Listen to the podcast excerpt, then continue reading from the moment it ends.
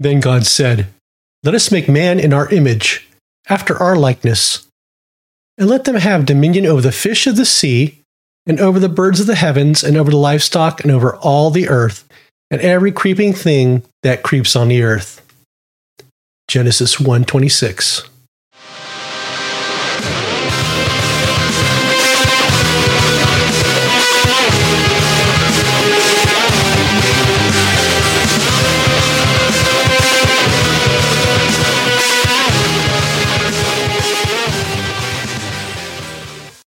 Welcome, Tales of Glory listeners. I am the missionary at the microphone, your host, Reverend Mike, the M sixteen Bishop, and we're coming back today with A Field Guide to Spiritual Warfare.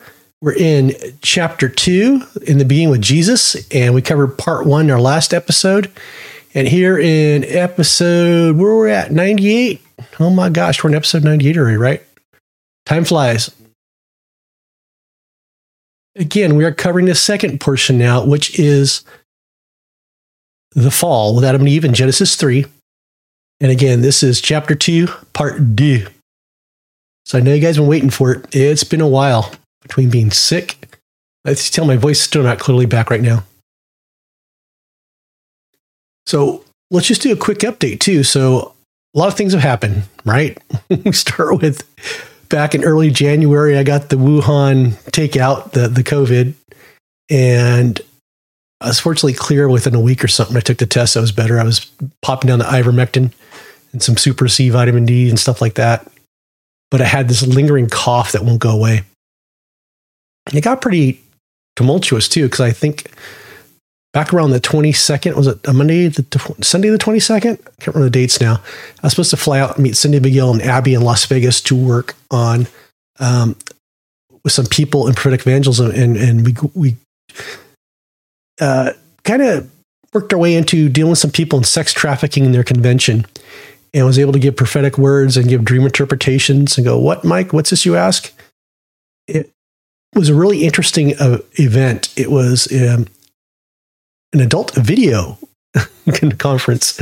Mike, where are you going with this? Can't listen anymore. Turn them off. Turn them off. Now, fortunately, no, some of the crew I went out with and um, a lot of the twelve ladies, I was surprised to find out that they listened to this podcast. So if anybody just runs away or something, it won't be them. So I was kind of honored to go, wow, people are actually listening to this. So we may have more than three listeners and a dog. I don't know. I don't know how they do the demographics here. Never really um, had the interest going on. I'm building a You know, a broadcasting empire. It's not my intent here. My intent here is just get out the material I've been come across with, um, the material I've vetted and worked with PhDs with. That's the purpose of Tales of Glory. And to specifically get out information on the supernatural and the paranormal as it appears through the Christian lens. Um, I know I like listening to blurry creatures. Some of my friends do too, but sometimes they go off the deep end. Some of those people are just eyes roll, go, what? But on occasion, I'll have a really good speaker in there. So anyway, um, I try to uh, shore things up, you know, like I said, my friend Tony's word she uses, like to shore things up here and bring it so there's no wackadoodle stuff, and it is, we'll explain it or we'll vet it um, in a proper manner. But right now, we are going into A Field Guide to Spiritual Warfare, that wonderful book that was wrote back in two thousand ten, and it's still chugging along. And so, I don't know what brought me here to do this one. Um, I was planning on doing some other stuff, and people are still asking about A Field Guide to Spiritual Warfare.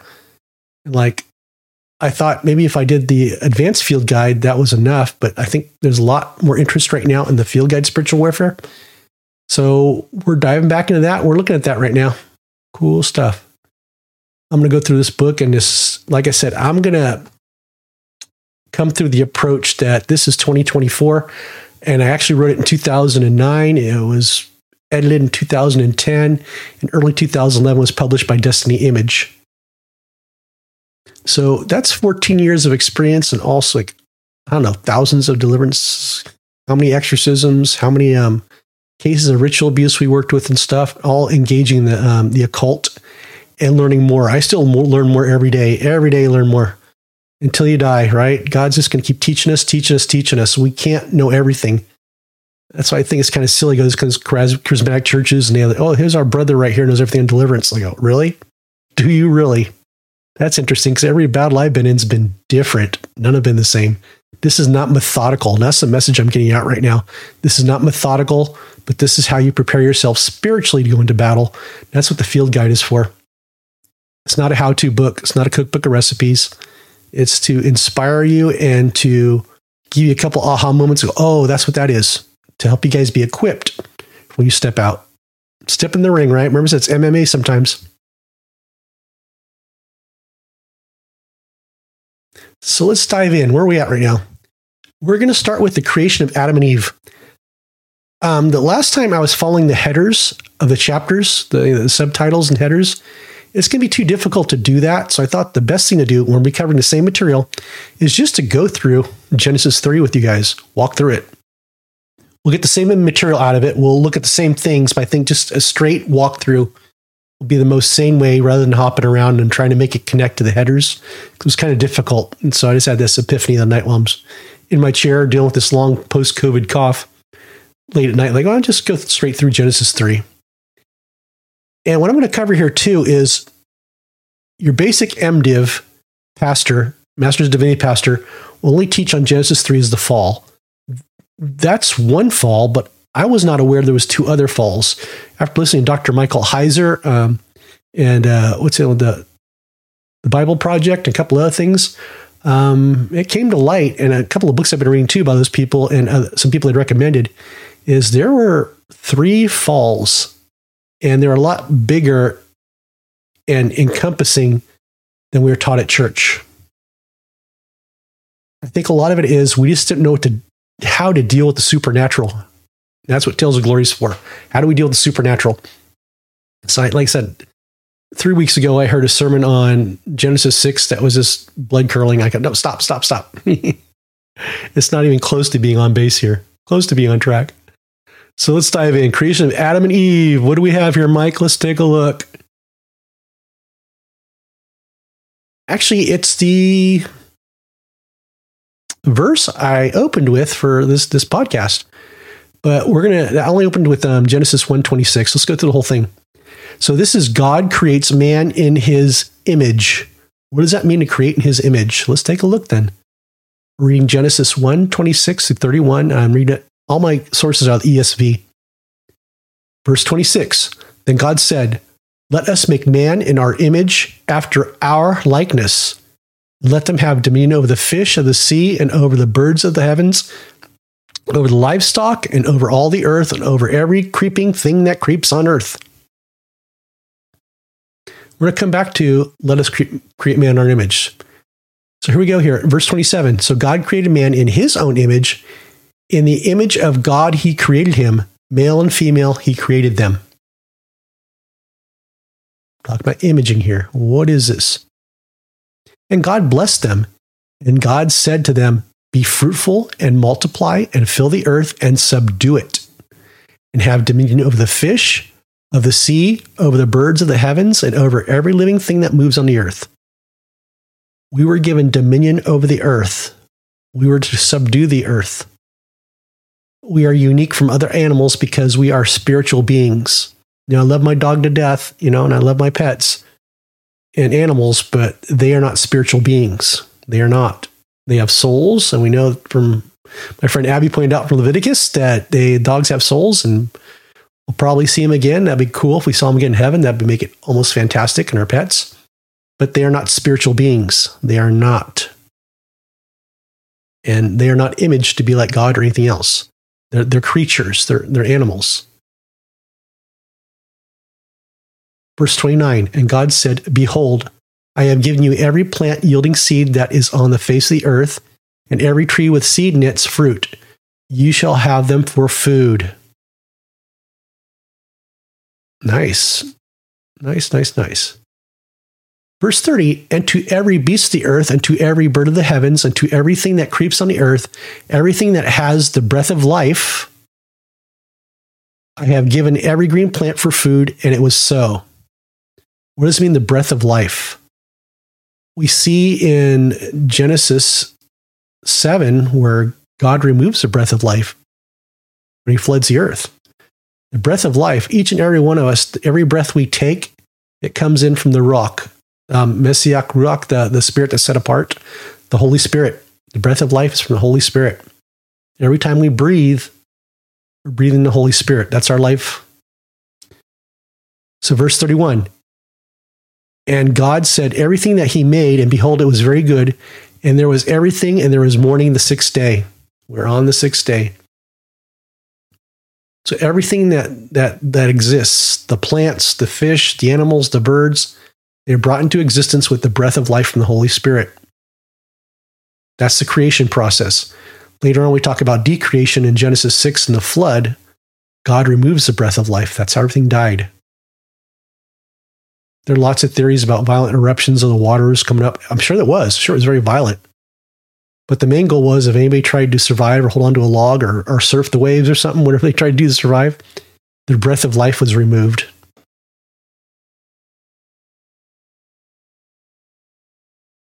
Let's look at some more about imaging here a second. Adam's descendants to Noah, and this is Genesis five, one through three. This is the book of the generations of Adam. When God created man, he made him in the likeness of God. Male and female, he created them, and he blessed them and named them man when they were created.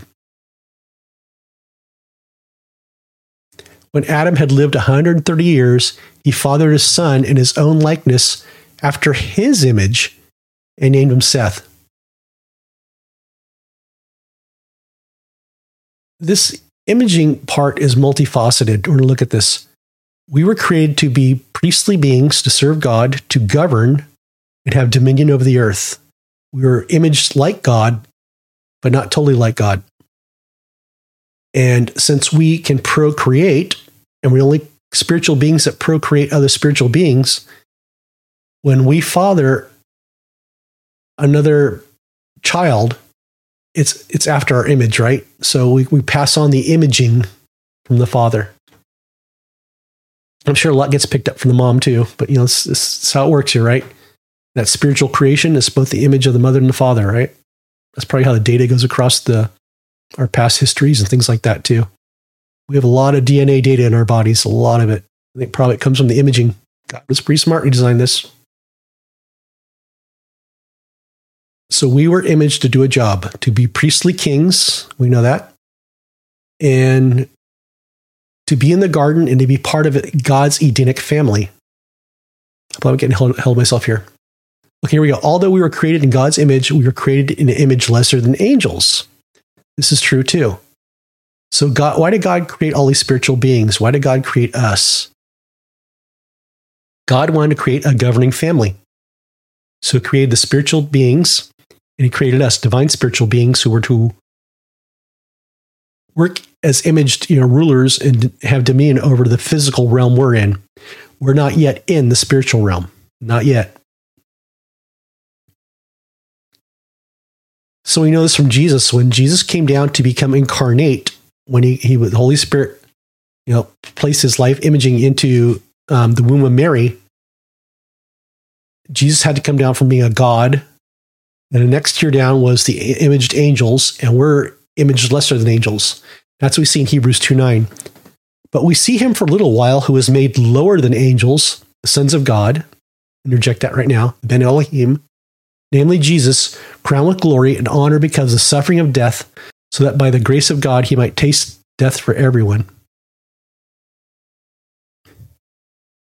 There's a little diagram here if you're watching on YouTube or the Spotify or Rumble. It kind of shows the stair step tier. So the imaging, Jesus was imaged right directly of God. The sons of God, the divine spirits, whom we refer to as angels and council and stuff, were imaged lesser than God. That's why Satan can never take on Jesus, because he's imaged lesser. He may be godly-like, but he's not completely God. He lacks a lot of stuff. And we humans are at the bottom of the step right there, right? So we are lesser than angels in our imaging. The little circle there, the heavenly unseen, right, is uh, God, but he can come back and forth and become God incarnate, or we can see him. So good imagers are God's glory, and bad imagers rebel against God, Satan and his fallen angels, or I like to call divine spirits. They're not really angels, because angels specifically a messenger. like Gabriel's a messenger, right? He had to deliver a message to uh, Mary, and he delivered a message to Joseph in a dream, I believe. Let's look at the fall. Genesis three. So in the creation, God did something incredible. He gave mankind dominion to rule over the earth. Mankind, like the angels or divine spiritual beings, were granted free will. Both the divine spiritual beings, all, all creatures that were spiritual creatures that were created have free will. With that free will came the moral responsibility to obey God. When Adam was placed in the gar- garden, God commanded him not to eat from the tree of knowledge of good and evil. That was one thing we heard right off. Don't, there are two trees. Don't you dare go to the tree of knowledge of good and evil. So what we're going to do here is we're going to pause a little bit and discuss God's Edenic vision and cosmic geography. What's that? What? What? This is stuff we don't really kind of hear from the MDiv side, but we hear more from the PhD and the ancient Near East, um, ancient language people who study Hebrew and Masoretic Hebrew and the, the Qumran uh, texts and what surface. Let's talk a little about this. What did the Second Temple Hebrews believe? What did Paul believe? What did the Apostle John believe? What did the Apostle Peter believe? We got to go back to the Old Testament. Remember, I keep harping on this, that they didn't have a Bible. They didn't have the gospel. They didn't have Paul's epistles.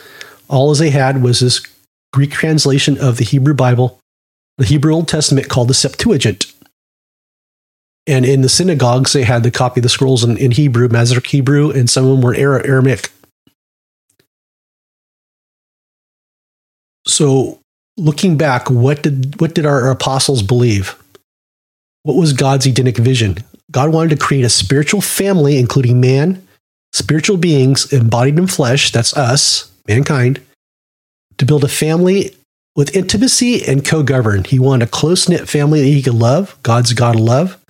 And he wanted to govern the universe with us. He didn't need us to do it, but he thought it'd be kind of fun. Hey, with my kids, let's build something kind of cool here, huh? Let's build this. So I use that word cosmic geography. Eden is where God's spiritual kingdom, the mountain of God, and earth intersect. What? What did you say? It's a mouthful. We know back last time we were studying the king of Tyre, right? It was, it was either Isaiah fourteen or Ezekiel twenty-eight. We came across the mountain of God, and I was talking about this, this cherubim spirit that got in trouble with God, rebelled, who is most likely is Satan, um, had the uh, title of Morning Star, or what the um, Latin Vulgate calls Lucifer, the title of Lucifer. So we have this intersection. So we have soil. It's probably around Iraq or Iran somewhere, because I just, I'm going to put a video I just saw too. Some guy trying to track down the four rivers. We have a physical geography location where these four rivers, Pishon, and that was it, Euphrates, and a couple of those meet, was the location of Eden. But this mountain of God was spiritual, and it came down, intersected this this area. So we say that Eden is a cosmic geography because the spiritual kingdom of God, the mountain of God, his throne, sat in there. Well, at the same time, in the physical reality, we had the Eden and the garden and the trees, right? So this is a cosmic geography where these two physical and spiritual things intersect. We also have them for Sheol, too, the realm of death. Those happen also. Let's look at the next one here. We're looking at sin. We're looking at fall. We're actually looking at three falls. And we're going to expand that sin has cosmic effects in both realms. It affects both realms. And... And it has its consequences, especially when the um, divine spiritual beings, the aka the fallen angels, rebel. It could creep into some heavenly places, and and you know it just brings defilement and decay. Many times I've heard pastors who really don't understand what sin is. They say, "Oh, it's like um, you know, in archery when you take your arrow out and you shoot and you miss. If you miss by so much, it's called a sin." And I heard this. that I don't know how many times I heard that sermon. I just want to cringe. Sin is when the defilement comes in, like the original sin that got in through us. We, well, I'm getting ahead of myself, but when Adam and Eve disobeyed God, they were given spiritual death sentences and physical death sentences. And that was sin. That's just not missing the mark. There was something that in God's design that now brought in a defilement and decay and had to be dealt with. And that's what sin is. And that's why we don't want to let sin enter our lives. We fight it on a daily basis. We have a hard time because man's inherently evil. Um, I'll show you this in two places. I found it was Genesis seven. God said it after he fled the earth. And there's a couple others. So we have to be careful and on our toes to do our best not to sin and repent when we do. But anyway, that's what I want to present as sin. So it's going to happen both at an angelic level or divine spiritual being level and as well as a human level. And we'll see what this looks like. So we're going to Genesis two nine, verse nine. And out of the ground the Lord God made to spring up every tree that is pleasant to the sight and good for food. The tree of life was in the midst of the garden, and the tree of the knowledge of good and evil. Genesis two fifteen through seventeen, verse fifteen. The Lord took the man and put him in the Garden of Eden to work it and keep it. Verse sixteen. And the Lord God commanded the man, saying, You may surely eat of every tree of the garden. Verse seventeen. But of the tree of knowledge of good and evil you shall not eat, for the day and that day you eat of it, you shall surely die. You will die if you eat from that tree. That's probably the one command he gave them. Don't, don't go to that tree. Don't eat from it. I don't want you to go anywhere near it. So with that set in play, we have the tree of knowledge of good and evil, right? It was in the midst of the garden, and there was a tree of life. We can eat from any tree, but do not eat from the tree of knowledge of good and evil. Let's find out why. So we're in Genesis three. We're gonna, we're entering the, the fall. So verse one. Now the serpent was more crafty than any other beast of the field that the Lord God had made. We're reading this as a Second Temple Hebrew person or reader. And let's look at the words lifting off the page here. Now the serpent was more crafty than any other beast of the field. The serpent in Hebrew is Nachash. The serpent.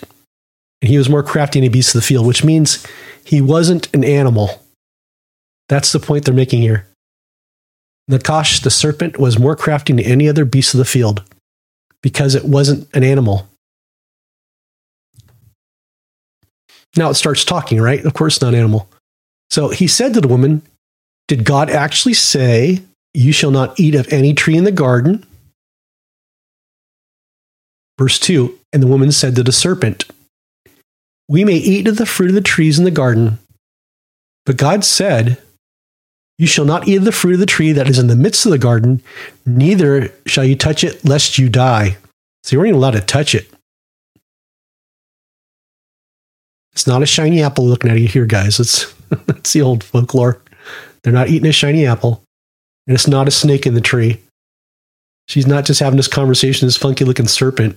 It's most likely the divine spiritual being that was defined in Isaiah fourteen and Ezekiel twenty-eight. The one with the title of, of Lucifer, the one of the Morning Star. That's who she's talking to.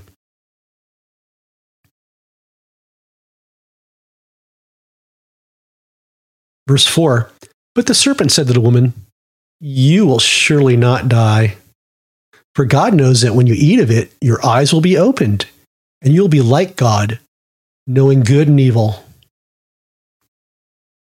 So, the Christian folklore is, it was like a poison apple putting up there, right? Or something was wrong with it, and it made her sick, and, and it caused her to sin because she lusted for the apple.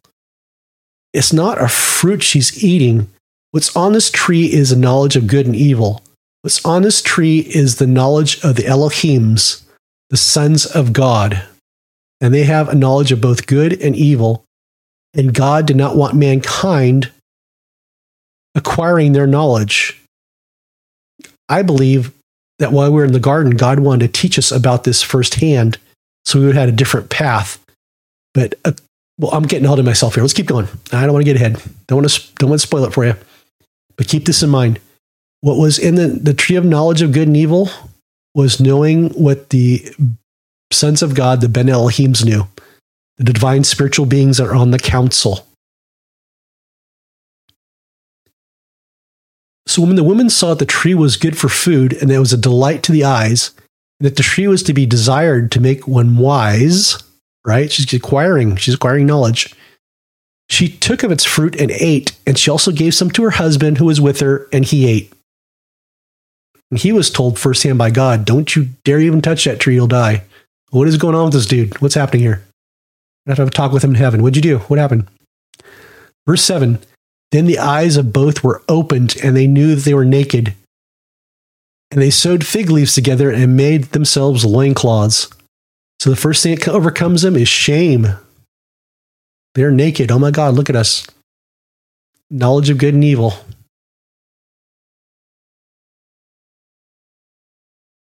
Now let's go on to verse eight. This is kind of cool. We have the Lord walking in Genesis three, verses eight through thirteen. We're just pushing on from after the, the fall here. Verse eight. And then they heard the sound of the Lord walking in the garden in the cool of the day, and the man and his wife hid themselves from the presence of the Lord among the trees of the garden. What's unique about this? We have the Father, the Son, the Holy Spirit. The Father is Spirit, and he resides on the throne in heaven. The Holy Spirit is also Spirit. So here we have a picture of God walking. Spirits don't walk. Who could this be? We have an incarnation of Yahweh. Most likely, it's, it's Jesus. Jesus is walking in human form through the garden. I know there's no betting in heaven, but that's what I put my money on. That's what I put my money on. I'm going to go talk to Jesus. Dude, was that you in verse eight? You know, hand bump. Heck yeah, right? I'm pretty sure this is him. This is an appearance of, there he is right there. Genesis. Cameo appearance by Jesus right there.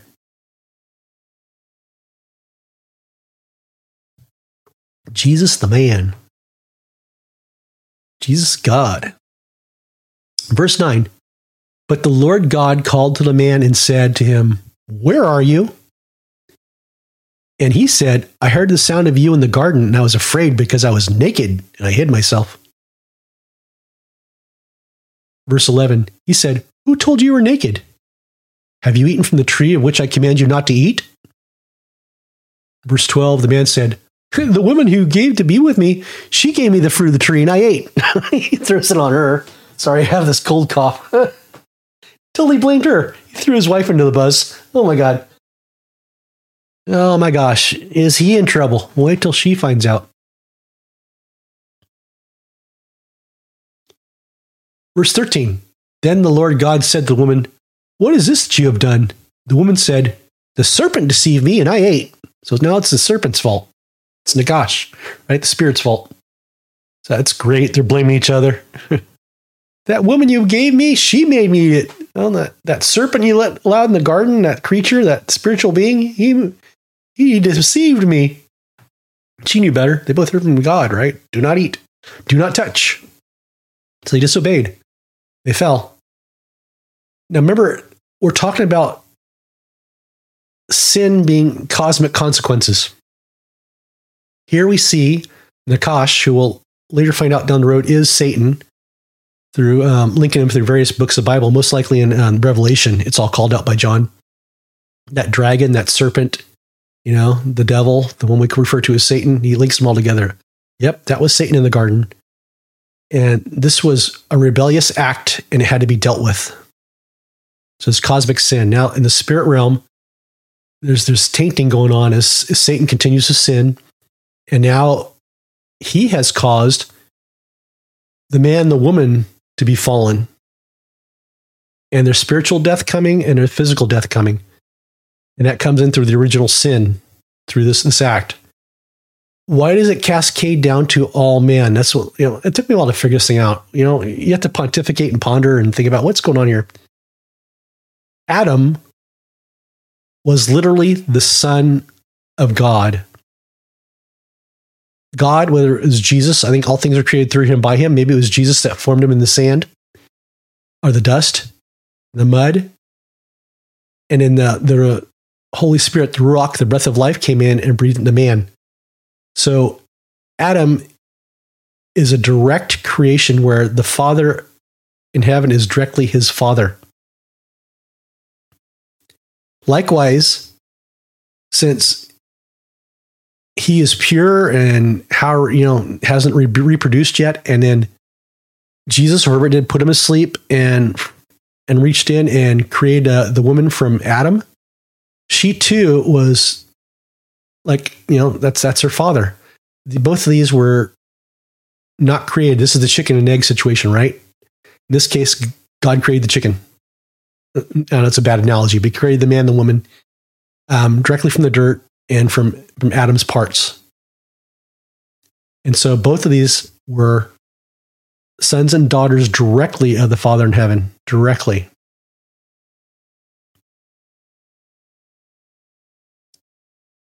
Now, what's going on here is Satan and the angels rebelling against him did not want Adam and Eve to be the rulers of the earth. Satan wanted this for himself. So he was going to derail this whole process. He knew if he got the man and the woman to rebel against God, you know, they'd have a horrible fate waiting for him. And we did. We got we got the assignment of death, spiritual and physical.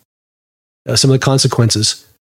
But since Adam was the original, you know, the original model, the sin stuck with him, and it, from him, it cascaded down through reproduction to everybody. The original sin. We're all born fallen. And that's where this comes from. And that's how it happens. Let's move on here. So the consequences of the sin. Genesis three, fourteen through twenty. The Lord God said to the serpent, "Because you have done this, cursed are you above all livestock and above all beasts of the field. On your belly you shall go, and dust you shall eat all the days of your life." We're looking at dust you shall eat. This is a, a looking at a Second Temple Hebrew or, or prior to that idiom for when we see dust, we see Sheol, death. On your belly shall go down to death, down to Sheol. Which also means he's being associated with death. He has now has a timeline of where he's no longer an eternal being, but he'll be destroyed. And we'll see this. This is coming. Interesting stuff here. Verse fifteen, "I will put enmity between you and the woman." So there'll be this constant battle between the woman and the enmity. These prophecies we're looking at right now, and between your offspring, in the, uh, in the Hebrew, seed, and her seed, offspring. Um, in Hebrew, we know the context eventually goes down to Jesus and Mary giving birth to Jesus and being the offspring. It takes on the devil, you know, in the final blow. But it also is in context to every mom or something evil is, is born or something like that. It's the, the woman has the capability to offset this and bring somebody good in. We see in Adam and Eve with um, Cain and Abel, right? Cain kills Abel. Now he's in trouble. But now to offset what the enemy has done with, with Cain is that Seth was born. And we see it on and on and on, all down the line where something, a wrong is committed and a, a new person comes in, is born through the lineage of Jesus, that it offsets this. So between your offspring seed and her offspring seed, there's a, there's a battle going on between evil men and women who are born. I don't believe this has anything to do with the Nephilim. A lot of people go and say, that's a smoking gun for the Nephilim. It's not. But we also see that down, this cascades down to Jesus being born, which comes up with this, this sub-prophecy right here in, in Genesis three fifteen. And we're referring directly to Jesus on this one. He shall bruise your head. So God's telling him, you know, one offspring is going to come, he's going to bruise your head, and you shall bruise his heel. Right? So Jesus at the cross dealt a death blow to Satan, which bruised his head because he's not, he's like I always said, like he was bleeding out, right? He's, he's in trouble. It's a death blow and he's not going to win this, but at the cross, the enemy bruised his heel. He was nailed to the cross there. Let's move on.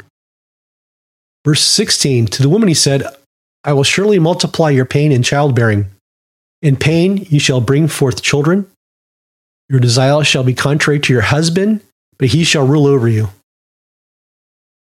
It seems kind of harsh. I know a lot of people go, why would why would God do this? Because she was she was being punished. Uh, the woman, who's now Eve, went out of her way and disobeyed. and took for herself. We're going to see this language again. The, the, she took for herself the knowledge that God wanted to give her or probably train her with on his own, but she took it on her own without permission. And it didn't fit us. This knowledge did not fit us. That's what God was trying to warn us about. Your desire shall be contrary to your husband, but he shall rule over you.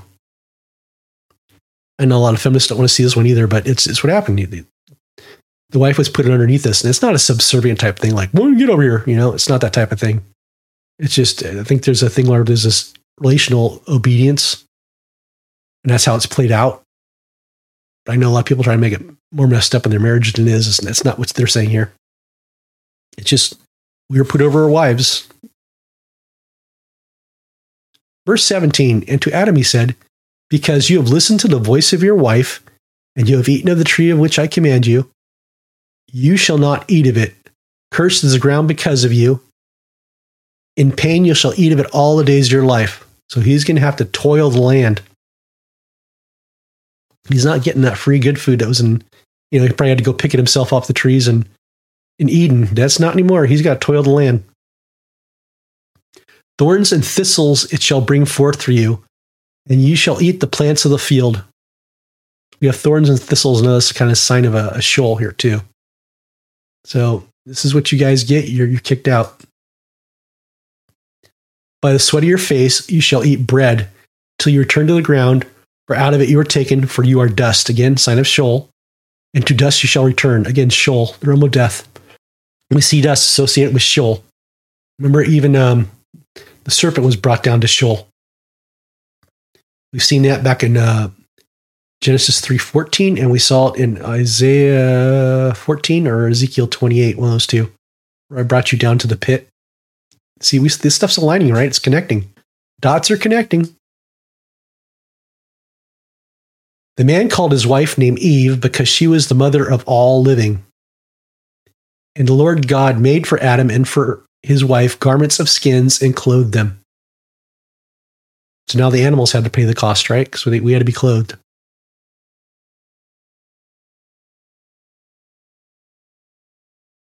Genesis three twenty-two through twenty-four. We are banished from the garden and the divine council appearance. Verse twenty-two. Then the Lord God said, behold, the man has become like one of us in knowing good and evil. Now, lest he reach out his hand and take also of the tree of life and eat and live forever. Hold the brakes here. We saw this before. Let us create man in our image. And right here, behold, the man has become like one of us in knowing good and evil. God is talking to his divine spiritual counsel that's present. And we'll see more of this. Again, it's something we didn't, it's been glazed over in church. I think the Western church glazes over it a lot too. And I think we kind of took up the, um, the Catholic model of uh, choirs of angels, which is wrong. We start looking at the Second Temple Hebrews, look at this. This is a divine counsel that's present with God. And we know that probably even the one titled Lucifer was probably even on his council. We were probably even on the council too, co-ruling God, because we, we were ruling over the earth and we got in trouble and kicked off the council. Remember, Paul says, don't you know one day you'll be ruling, you'll be judging angels, but not now? That's because we're on the council with them. We have not been returned to the council. What happened after Jesus returns? So, warning to you intercessors, we can't judge angels. Can't do it. I know this kind of bends your halo when I say this, but it's true. Get yourself a lot of trouble, horrible trouble. Now let's continue.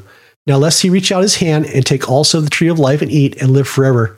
I think he, they had to kick him out because if he went in the tree of life, it looks like we would have stayed forever in the fallen state with no possibility of grace, no possibility of salvation from Jesus. I'm not sure on that, but that sounds like how this reads. I kind of wish I had a commentary or something from the Second Temple guys, what they believed on this, but that's not existent. Verse twenty-three, therefore the Lord God sent him out from the Garden of Eden to work the ground from which he was taken. So he's kicked out. Hey, here's your, here's your dirt, there's your thistles, go to work. Verse twenty-four, he drove out the man, and at the east of the Garden of Eden, he placed the cherubim. Remember, the cherubim is like a guardian spirit. Not an angel, it's a spirit, divine spirit. And a flaming sword that turned every way to guard the way to the tree of life. what do we know here in Genesis? The tree of life shows up in Genesis and all the way into Revelation. Tree of life shows up in Revelation in the, the New Jerusalem, right? With the waters flowing from underneath it and all that stuff. It's, it's there. So we start with the tree of life and we end with the tree of life. Very interesting. Very interesting.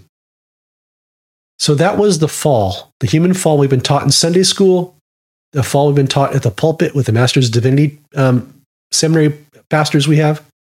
But we're going to go off the reservation right now.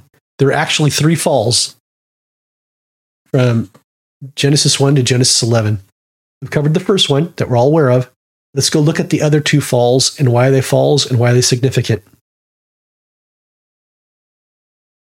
We'll see that the second fall occurs in Genesis six and the third fall occurs in Genesis eleven.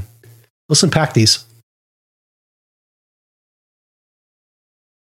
So we're going to fly through this material, but I actually wrote a book, um, Cosmology and Demonology in Genesis one through eleven, where I'm going to pull some of this material from.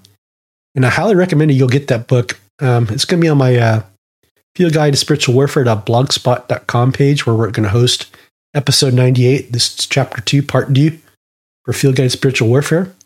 And that's going to bring up to speed a lot of stuff of how we're augmenting and as we move forward.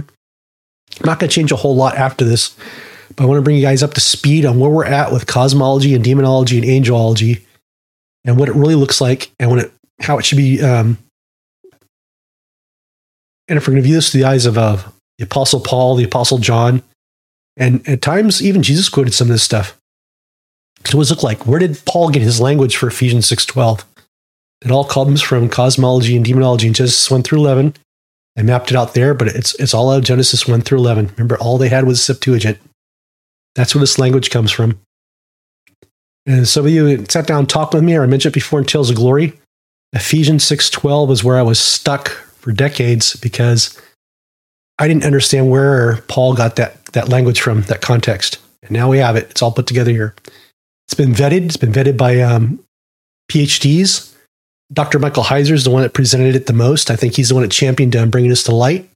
It's not a new revelation. It's been around for a while. I have books in the seventies that also present this. It just wasn't widely accepted in church and it wasn't taught in MDiv. If I understand from other PhDs, uh, lot, not a lot of angelology and demonology is taught. Um, and I mentioned before, I went to the twenty thirteen conference for Roman Catholic exorcists. They were kind of dumbfounded too when this information was brought up. It's not divulged, so get the book. Get the book, guys. It's it's available off my Etsy site. I'll, I'll send you guys a link to that. So the second fall is Genesis six, the Watchers and Cosmic Sin. Who are the Watchers? There, um, it's what the Divine Spiritual Council is called in the book of uh, First Enoch, which is a commentary on Genesis six and some of the ancient stuff here. Some people call it like a history book. I think it's more of a commentary. It's how it's to be handled and read. And like I said, the Watchers are the Divine Spiritual Beings, the Divine Spiritual Council. They're the Holy Ones, but they also um, came up with this horrible idea to come down and mate with human women and produce offsprings. And this was a cosmic sin because it was a rebellion against God, and the angels were no way allowed to come down and, you know, mate with human women, the, you know, the daughters of men. That was, that was a no-no, bad, not supposed to do it. And it was a far more worse issue than what Satan had done in Genesis three. Now let's, let's find out why, because God took action right away on this one. Genesis six, uh, verses one through six, the Watchers, the sons of God. When man began to multiply on the face of the land and daughters were born to them, the sons of God saw that the daughters of man were attractive, and he took as their wives any they chose. I know in the Western literature, we're trying to move out of the supernatural, and we tried to place the sons of God with Seth. However, in the Masoretic Hebrew, when you come across Bene Elohim, which is the sons of God, and every time it's used, it's referring to the holy ones or the, uh, the divine spiritual beings and a council. So when we read this, we can't use our Western eyes and try to take out the supernatural, which say the sons of God, the Ben Elohim, saw that the daughters of man were attractive, and they took, they took as their wives any they chose. And there's that language again, again, right? For falling took. Eve took for herself the knowledge of the Bene Elohims, the knowledge of good and evil. Now here, it's the Watchers, some of the Watchers who are now falling because they took, use that same language, it's happening the opposite way now, right? As their wives, any they chose. Hope that light bulb goes on right there. Then the Lord said, my spirit shall not abide in man forever, for he is flesh, his day shall be one hundred twenty years. The Nephilim were on the earth in those days and also afterwards. This is interesting. So Nephilim were on the earth in those days, prior to the flood, and also after the flood. We don't know how they came back after the flood. I was kind of hoping maybe some scrolls at Qumran popped up or something that would help tell us, like, oh, here's the backstory of that one. But there may have been two incursions of angels that, that broke from their domain.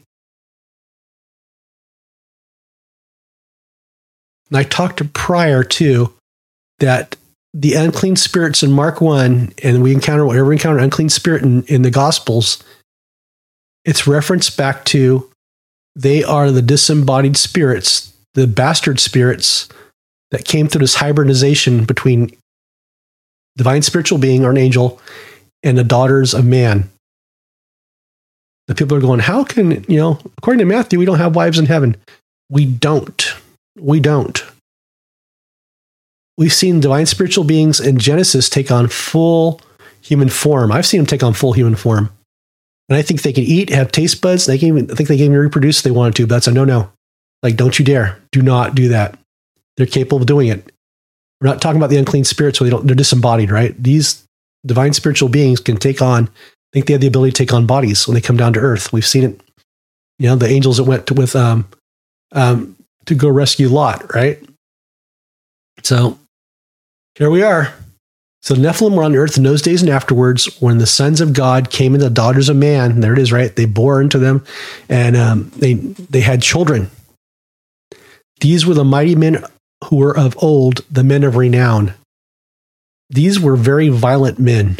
We look at the, uh, oh gosh, is it the uh, genealogy prior to this? About how violent some of these people were. We do know through research, when I did research for the book, that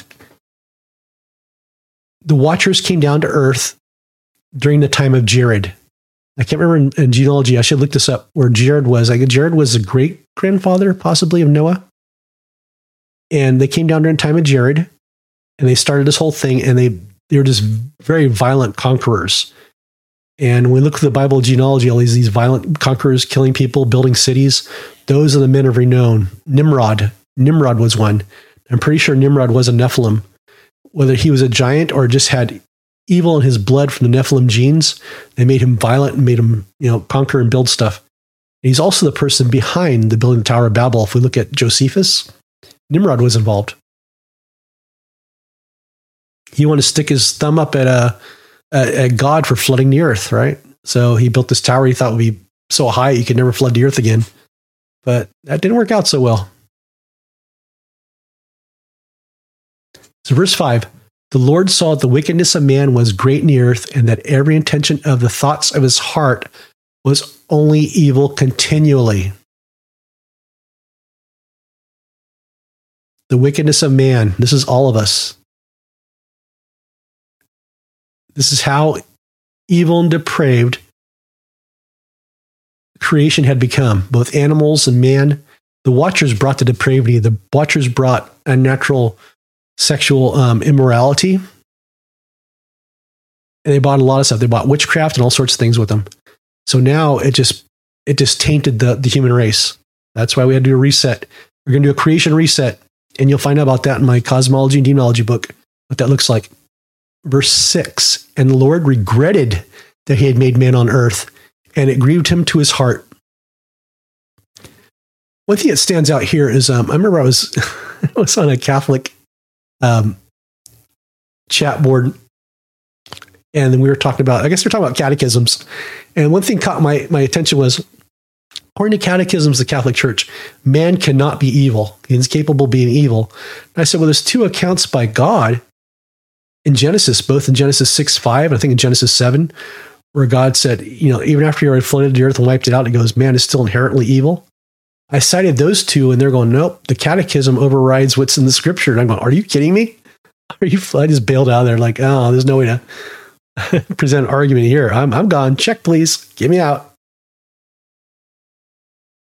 So verse seven, so the Lord said, I will blot out man and whom I created from the face of the land, man and animals and creepy things and birds of the heavens, for I am sorry that I have made them. Where does this language come from? It came from Genesis, right? We're looking at what, Genesis one, like one twenty-six, where God will create man in my image. Let's create man. Let us create man in our image, and so that he may, um, you know, have dominion of the birds and creepy things and birds. This is an uncreation now. I'm going to blot him out. We're going backwards to creation. God's going to wipe him out. This is an uncreation event about to unfold with the flood. That's how it looks. All the symbology is there. So verse eight. But Noah found favor in the eyes of the Lord. Whew, thank God. Thank you, Jesus. So how can we tie some of this stuff back? Where do we see it in the New Testament? Is it referenced? Yes, it is. And it's loosely ref- referenced, and it's kind of like, meh, how does this can interconnect? But if we start seeing the language and what these guys are talking about, like we see it from the author of Jude, we see it from the author of Peter, and we've seen the same stuff that uh, Apostle Paul is talking about in Ephesians six twelve. Let's look at this. So from Jude six through seven, the Watchers in chains. And the angels, who did not stay within their position of authority, but left their proper dwelling, he is kept in eternal chains under gloomy darkness until the judgment of the great day. Who are we talking about here? Satan is not locked up. He's not. Who is this? This is the Watchers, because of what they did for their incursion. They violated God's creation with these, like I said, we call them bastard spirits or unclean spirits, because they're not allowed anywhere near heaven because God did not ordain this. They are hybrid human spirits. Another thing God did not ordain between an, these angelic or divine spiritual beings slash human hybrids, which became giants. We see that with David um, and Goliath. Right? What was Goliath? He was one of these Nephilim. Uh, we know Goliath's brothers, the other ones for the David's mighty men took them out. They had six fingers, six toes, right? They're abominations. They were abominations. Verse seven, just as Sodom and Gomorrah and the surrounding cities, which likewise indulged in sexual immorality and pursued a natural desire, served as an example by undergoing a punishment of eternal fire. He's linking the angels here, whoever the author of Jude is, just as God did not allow the um, angels to break from the domain and have a natural sex with women. Similar is going on with Sodom and Gomorrah. If you look at the underlying story of Sodom and Gomorrah, what their sin was, the men who came to Lot's house desired the angels. They already knew the depravity of the Watchers. They already knew about sex with angels. That's why they're calling them out. That's how the Second Temple Hebrew would have read that. Like, oh, these these sinful people want the angels, so they know they were having you know sex with angels in these towns. And that's why Sodom and Gomorrah was wiped out. That was its, that was its, its sin. I know some of your halos are bending right now. What? Follow along. We're going to see this again. Let's, let's see how it's interconnected. Here we go. The Watchers in chains. What were we referring to? The angels that broke from, from Mount Hermon came down and took for themselves daughters of men as wives. Took for themselves. So we see in Second Peter two, verses four through five, starting verse four, for if God did not spare the angels when they committed sin, but cast them into hell and committed them to chains of gloomy darkness to be kept until judgment, if you did not spare the ancient world, but preserved Noah, a herald of righteousness with seven others, when he brought a flood upon the world of the ungodly. Here we have the sin of the Watchers connected with the flooding of the ancient world. Why God did it. It's with the depravity and the defilement that these angels brought. They literally just messed up creation. So God had to have an uncreation event unfold where the, the creation went backwards, and that was the flood. Remember, he returned the the earth, earl, the, that cut. He returned the earth to a big ball of flooding chaotic waters, chaos, deep waters, churning, dark and deep. And that's what the um, the earth initially looked like during cre- um, creation, where the Holy Spirit blew over it. They separated the lands. So it went backwards and they had to redo it. Keep that picture in light. That's what we're going for here. This is a Sunday school lesson for Noah you never got. So let's look at the third fall. So the, the second fall was the Watchers, and the, who broke from their domains and had um, intimacy with the daughters of men and bore abomination children, the Nephilim, who were wiped out by the flood and became demons. We talked about that earlier too. So the third fall, Genesis eleven. God divides the nations as a punitive response to man's disobedience and places him under territorial, or A K A regional spirits. So I'm going to look at it. And where does this happen? The Tower of Babel. God divides the nations.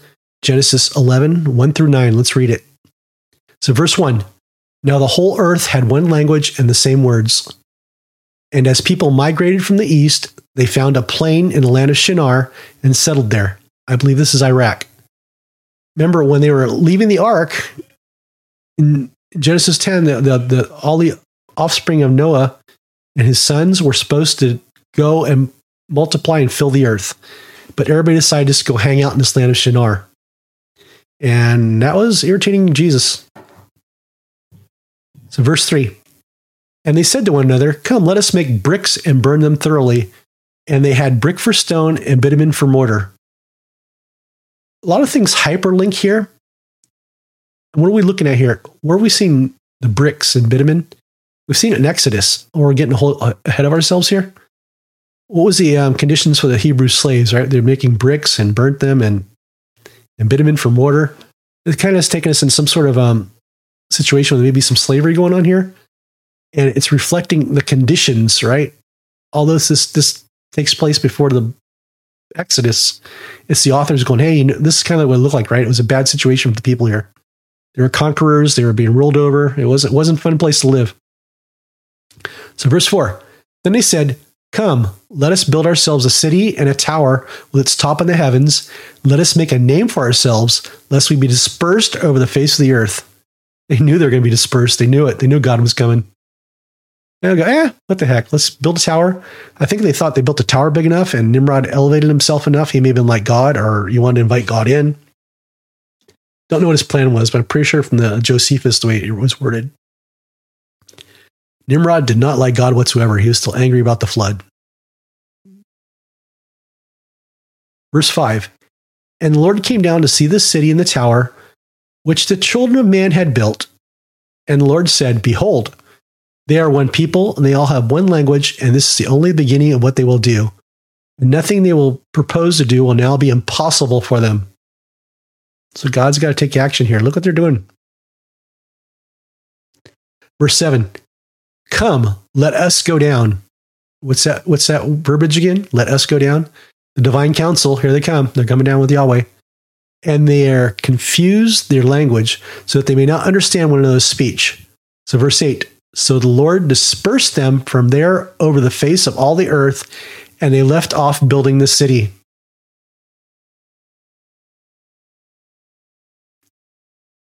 Verse nine. Therefore its name was called Babel, because the Lord confused the language of all the earth, and from all the Lord dispersed them all over the face of the earth. This is important. Who was dispersed? Yahweh kept his portion, the Hebrews. The seventy to seventy-two other nations are the Gentiles, those who were under Hebrew. So when we see the Great Commission and what, what Jesus left us with and what Paul was assigned to, to be the, the apostle to the Gentiles, these are the Gentiles, the seventy to seventy-two nations all coming back in under Jesus.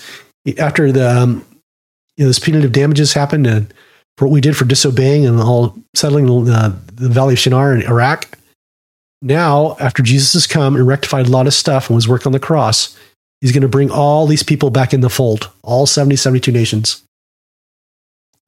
And we see that number seventy or seventy-two pop up quite a bit in the Gospels. Like the seventy-two disciples return, Lord, Lord, even the spirits re- respond to your name, Luke ten seventeen. That was a uh, Jesus' eye wink to the seventy-two nations here being restored. Because we're going to need this stuff to go against some darkness as we bring these people back in the fold, or go against the witchcraft they've been taught to use as we bring them back into the fold. Very exciting stuff. So it's gone full loop, right? So now we have the Great Commission looping back to the Old Testament, back to Babel.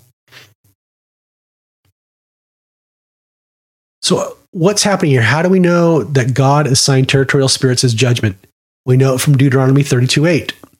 Verse eight, when the Most High gave to the nations their inheritance, when he divided mankind, when did he do that? Genesis eleven, right? He dispersed the people. He divided them.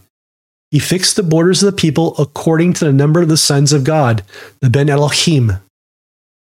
What were that? That's divine council, divine council members. Right there, guys. There it is. Again, the Bene Elohim is in Hebrew is specifically reserved in the Old Testament for the divine council members. They're spiritual beings. It's not holy ones or righteous Levites or no. Nope. It's these are spiritual beings. It's part of God's counsel. So what happened? Some territorial spirits became wicked or were wicked that these people are placed under. Psalm eighty-two, one through eight. We see this. Rescue the weak and needy. A psalm of Asaph. Verse one. God has taken his place in the divine council. There it is. In the midst of the gods, he holds judgment. How long will you judge unjustly and show partiality to the wicked? Verse three, give justice to the weak and the fatherless, maintain the right of the afflicted and the destitute.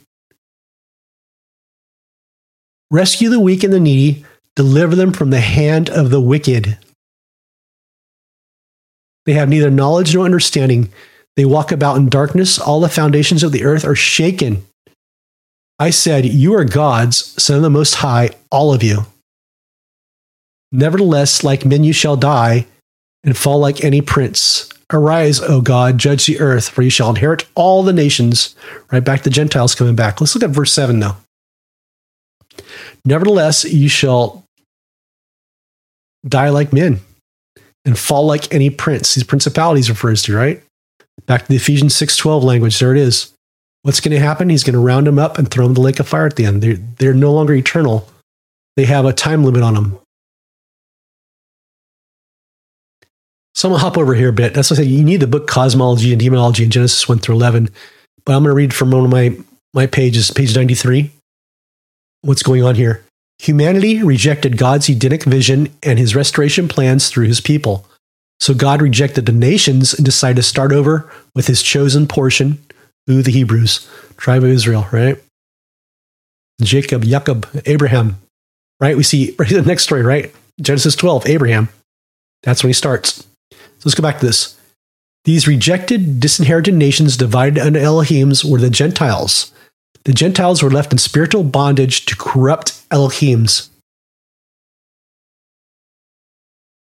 In his book, Powers of Darkness, Clinton Arnold writes, the Old Testament gives yet another insight into the unseen realm of spirits and angels by speaking of supernatural beings that are closely attached to all nations.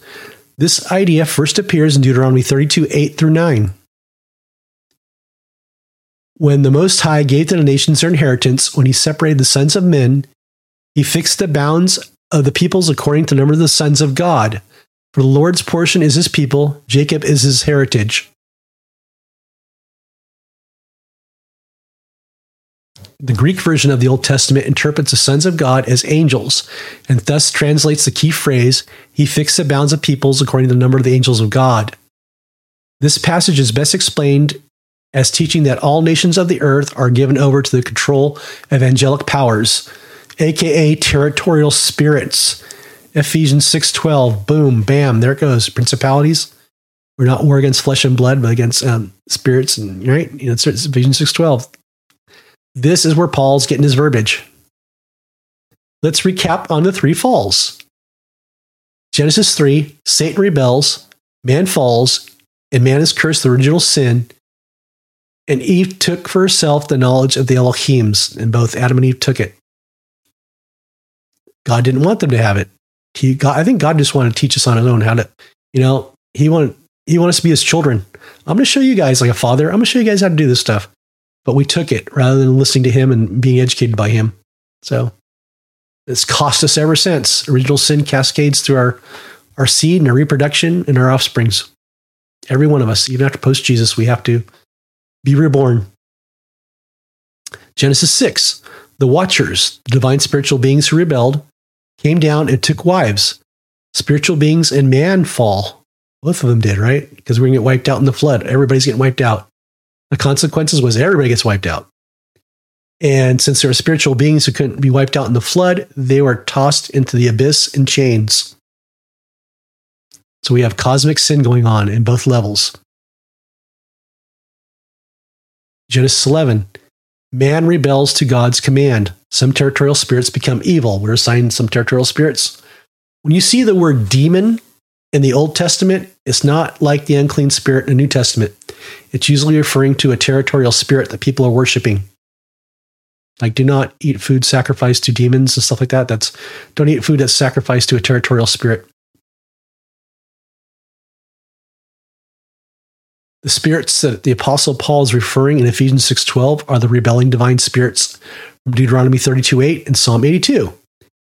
Wicked territorial spirits in the Old Testament, including the Egyptian gods in Exodus, and the Prince of Persia in Daniel ten eighteen, or ten ten through ten eighteen, are examples of territorial spirits.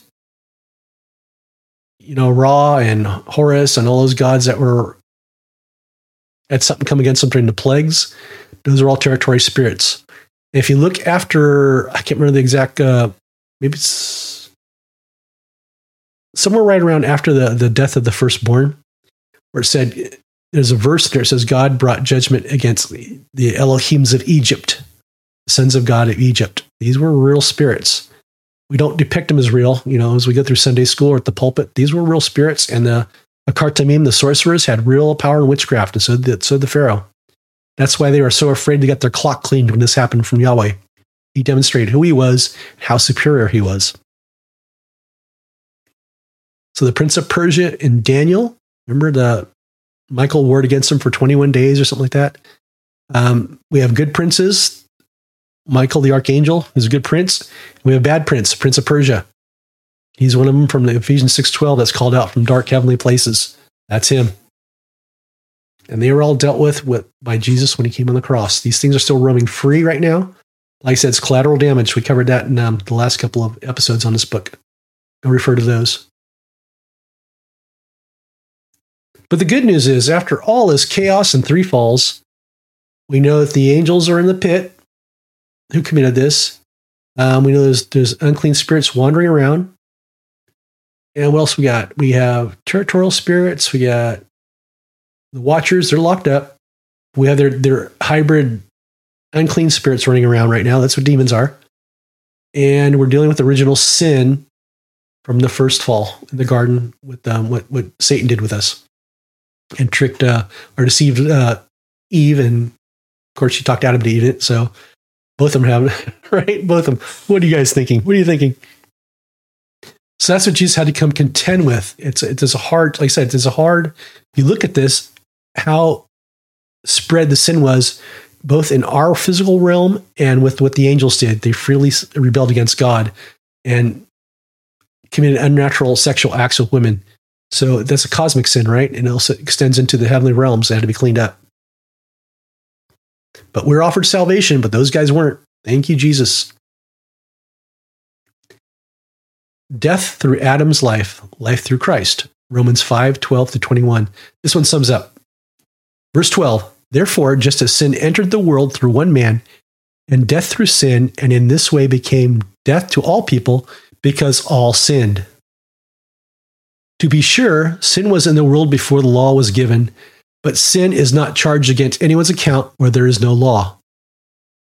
Nevertheless, death reigned from the time of Adam to the time of Moses, even over those who did not sin by breaking a command, as did Adam, who is a pattern of the one to come. But the gift is not like the trespass, for if the many died by the trespass of the one man, how much more did God's grace and the gift that came by the grace of the one man Jesus Christ overflow to the many. Jesus fixed it all for us. Through, through our salvation through him, he justifies us and pulls out the original sin. And through sanctification, I don't think he really pulls it out. He nullifies it. He cancels it for us. But through sanctification, we, I think we work out the original sin. That's the rest of our life goals, is walk this thing out. Verse sixteen, nor can the gift of God be compared with the result of one man's sin. The judgment followed one sin and brought condemnation, but the gift followed by many trespasses and, and brought justification. That's justification. We were stamped clean by the sacrifice of Jesus. He's the only one who could do it. And so it was a cosmic sin, right? It just couldn't be an animal down here. It had to go into both layers, the heavenly places, and it had to go down here in the physical places. And only Jesus could accomplish that. He could be the only sacrifice. For if by the trespass of the one man, death reigned through the, that one man, how much more will those receive God's abundant provision of grace and of the gift of righteousness reign in life through the one man, Jesus Christ? So the death and trespass came through one man, right? It came through Adam, first Adam. And death reigned through that one man. He was his, we had spiritual separation from God. Right? We were no longer walking in the garden with him. And we had physical death. We had a timeline. We were probably, we may have been immortal, I think, inside the Garden of Eden. I'm not sure. But it sounds like it would have been. God just stripped us of a bunch of stuff. Because we screwed up. We took the amazing gift he gave us and just like, you know, like little bratty children. Eh, I want this. Imagine what more amazing stuff he could have taught us. We didn't go to that tree of knowledge of good and evil. Verse eighteen, consequently, just as one trespass resulted in condemnation for all people, so also one righteous act resulted in justification and life for all people. We ask Jesus into our life, that's justification. For just as through the disobedience of the one man, the many were made sinners, so also through the obedience of the one man, many will be made righteous. So through the disobedience of Adam, we will be made sinners, and through the obedience of Jesus Christ, who went to do the mystery of the cross, um, we'll be made righteous. Nice, because we can't do it. We can't do it. The law was brought in so that the trespass might increase, but where sin increased, grace increased all the more. Got that? But where sin increased, grace increased all the more. So that just as sin reigned in death, so also grace might reign through righteousness to bring eternal life through Jesus Christ our Lord. Amen. We have a way out. We got a way out. No matter how dark your life seems right now, no matter if you're entangled into witchcraft or something dark, there's a way out. It's just appeal to Jesus. Appeal to Jesus. Things aren't going the way you want. You're stuck in a drug drug addiction right now. You're stuck in prison wondering what, what's my life going to be like. There's a way out. Jesus Christ. Call to him. Call to Jesus. Call to him. You're on your bed right now crying your brains out and you're just listening to this weird guy in a podcast and there's a way out. And we experience eternal life as we live and we sanctify ourselves. Remember, we are imaged. If you're hurting and something feels off, something feels fulfilled, it's because you're not updating your image to become more like Jesus Christ. That's your identity. I know a lot of people through counseling didn't know what identity in Christ meant. It's as we become more and more Christ-like through reading about him, praying to him, crying out our hearts to him, asking him for help, going through harsh trials. We learn to trust him. I learned to trust him. I remember I had an interesting conversation. My friend Cindy McGill, um, the other day, she goes, I don't know, Mike, how you do the things you do. And all, all the things you've been you know, physically hurt by and all this other stuff. She goes, I don't know how you do it. It's because through this level of warfare, I trust Jesus. I trust him. I've been thrown in the hospital, and Jesus tells me the day I'm getting out, and it was a lot sooner than doctors thought. All sorts of crazy stuff. So when it happens, he protects me, he covers me. But it's just, it's just, we've been through so much together. You know, we've been through some gut-wrenching stuff, some painful stuff from relationships, and Jesus has got me through him. I'm just going to invite you to reach out to him. Think about this. You know, I wouldn't be peddling this stuff. I'm not, you know, I'm not getting money for it to make a living off it. Not, but I want you to know the one reason we're here right now is not to go on a paranormal show and co- contact the dead and have proof of the dead. We're not even supposed to talk to the dead. There's a reason we're not supposed to, because it's not the dead talking back to us. We don't know who it is. But if you're hurting inside, reach out to Jesus. Talk to him. Talk to him. I know. I guarantee it, or double your money back on this podcast, right? That he's gonna, he's gonna, he's gonna change your life significantly. I've had people who are strung out on on drug addictions; they are dying, and I've seen they, Jesus pushed Satan out of the way when Satan came to collect, and it was Jesus that brought him back to life. I've heard so many stories like that. He's real, man. I when I went out to Haiti with the witch doctor, right? I was sent out there because he was given a Bible, this witch doctor who's creating zombies and stuff out there. And the pastor gave the Bible, told him, read Galatians. I can't remember the exact thing was in Galatians. And the witch doctor said, I'm not reading this. And so the witch doctor set down the little Bible on his table in his hut, was trying to go to sleep, but he couldn't go to sleep because he kept felt like he was supposed to read the Bible. So I'm not reading that Bible, I'm not reading it. And finally he decided he'd drink some alcohol and get drunk. He polished off a bottle of alcohol. Didn't do anything. So finally, he just falls asleep. In his dreams, Jesus shows up and reads him that section out of Galatians that the pastor asked him to read. And he wakes up and he's freaked out. And he didn't read Galatians. He went over to the pastor with the Bible and goes, is this what Galatians says? He goes, yeah, did you read the Bible? Go, no. Your Jesus showed up to me in a dream and read it to me, right? And he became a Christian after that. Now he's flown out to do some spiritual warfare stuff for this guy, help free him some, from some death um, um, oaths he made through voodoo and stuff. And we broke stuff off. It was very, very powerful. But it's cool stories like that. I know Jesus is real. Give it a chance. You may not get crazy stories like that, but it's okay. You're going to have your own personal story about Jesus reached inside you and pulled you out of the pit of hell. That's what it's about, man. There's so much garbage here the enemy runs. Don't listen to him.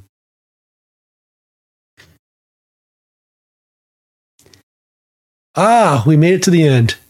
End of chapter two, part D. This is the end. Next time we'll continue in chapter three, Authority in Christ. I think we're going to talk about some dead raising, some healing, some spiritual authority in that chapter, right? Um, a lot of that stuff may not be shuffled. It may be still the same as I present it. So I just wanted to present the angelology and demonology as I now understand it, I believe to be the, the, the format that the Second Temple Hebrews believed, and aligns properly with what Paul was presenting in his epistles and what John was presenting in Revelation and what the book of Peter was referring to and the, the angels in chains. So good times. Again, I strongly recommend you pick up my book, Cosmology and Demonology in Genesis one through eleven. Um, it's available through my website. It will be on the Field Guide to Spiritual Warfare dot blogspot dot com. For you guys to pick up for, um, if you want to read it, go to that site. Um, also pick up A Field Guide to Spiritual Warfare and read through it with us. This is an awesome book. And not because I wrote it, it's just because of feedback I got from people. And so many people's lives have changed from this. And I strongly recommend when you're doing spiritual warfare, you're wondering if God's real. Um, it's a safe book. It's a safe place. Safe book. Just kidding. Um, it's good. It's good stuff. Um, I almost swear to God, man. I was writing late night. There's like a Holy Spirit scribe going on. I go back and read stuff. Got that right? That what? But yeah, just just get in the zone and pray with Jesus and talk to him while I was writing. There was some cool stuff came out of that. Very cool stuff. Working with the Holy Spirit there. There's the book Cosmology and Demonology. I said go ahead and pick that one up if you got it. Very helpful. This will actually give you a shot in an arm and a primer to jump over to into some of Doctor Michael Heiser's stuff. Because his books are thick and they're hard reads. I love them. I love those books, but it takes me about six months to get through a book. Doctor Heiser, my that's the only thing is on my bookshelves right now. Doctor Heiser and PhD uh, level dissertations about Jesus and Psalms and stuff like that. It's it's the stuff like uh, just it digs up the like churns the soil so I can read it, so to speak, in the in the, the, the Old Testament. Cool stuff. You need a total understanding of Old Testament to look at the Gospels. You need it, and we don't do that in church. That's why we get these hyperboles and stuff. So if you enjoy the content, share the links with a friend, subscribe to us, whether on YouTube, Spotify, Rumble. Um, I know we're on um, Apple Podcasts, and a couple of things too. We're all over. So if you like to bless the ministry, we'd be grateful. You can bless us through PayPal, M sixteen Ministries at gmail dot com. That's like M sixteen rifle. M sixteen ministries at gmail dot com. You can bless us through that. Yeah, we enjoy that. We're still we're still kind of listing here in some of the finances, but it's okay. We're getting by. Now, be a blessing. Make good choices. Right? Until next time, this is the M sixteen Bishop signing out from the M sixteen Bunker. Love you guys. Amen.